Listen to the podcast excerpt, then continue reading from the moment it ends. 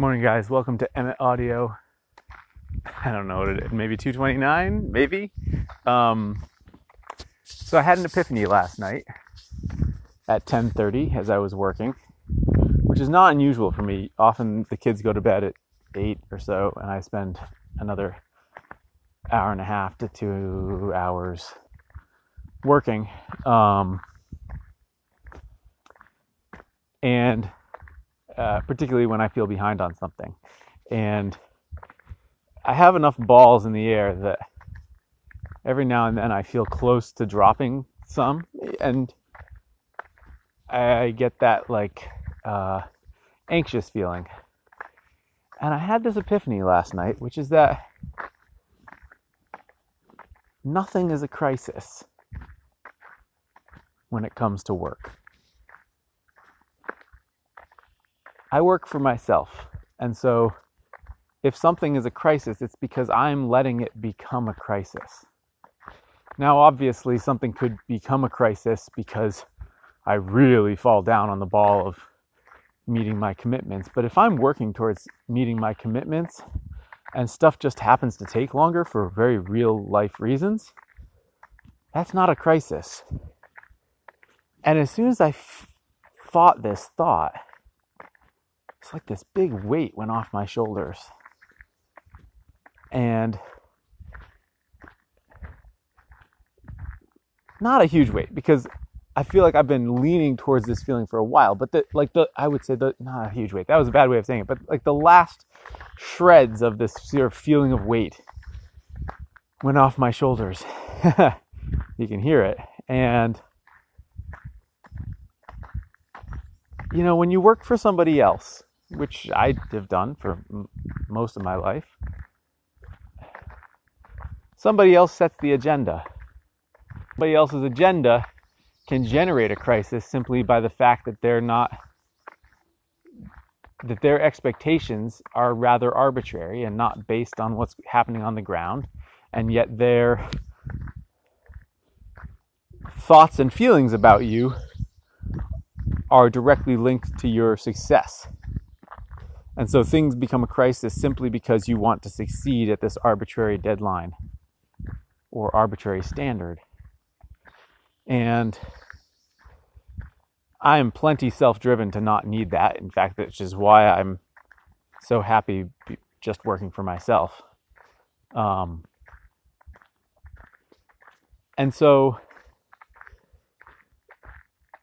I think feel like one of the one of the the things that has been most helpful in this final shift over the last couple of years to just working for myself is to realize that nothing is a crisis. Nothing needs to be a crisis. As long as I'm communicating with people about how things are shifting and the reality on the ground and doing my best and working hard and all that, that nothing is a crisis. Now, health stuff can certainly be a crisis, right? You have no control over much of that, and some stuff you do have control over, but you don't have control of other people and other, you know, the health crises of people you love and accidents that happen to you. Those are crises. But when it comes to, oh, I feel like I don't have enough time to pull together all the formatting for the next issue of the magazine in time to, you know, meet some arbitrary deadline that I told somebody, or looks like I'm going to have to push off this other initiative that I thought I wanted to do, or I've got an editing gig deadline due, or this other thing for the book is coming up. Like, all of that is stuff that I can just take the time to deal with. We only have a certain number of hours in the day and when I plan out how I'm going to spend that time, I'm in complete control.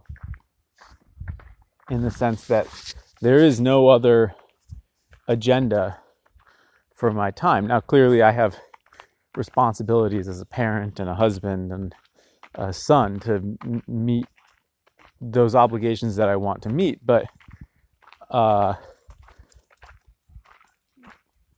because I'm self employed, I can, as needed, bend those professional obligations to the personal needs that I have. And once I felt like nothing was a crisis, it made me realize that it made me realize that I'm actually going to do a better job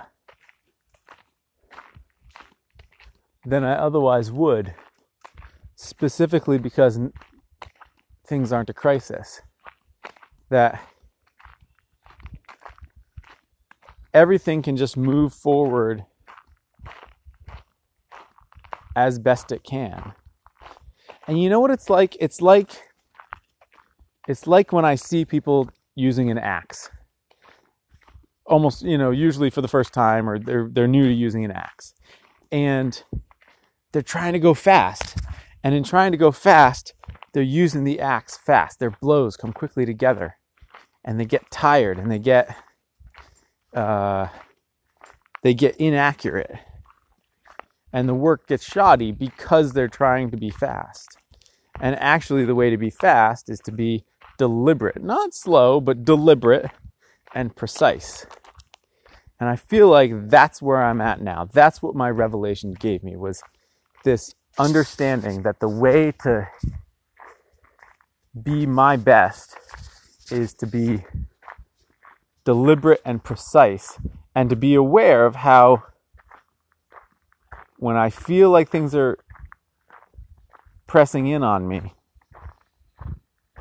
trying to just whack a mole things back down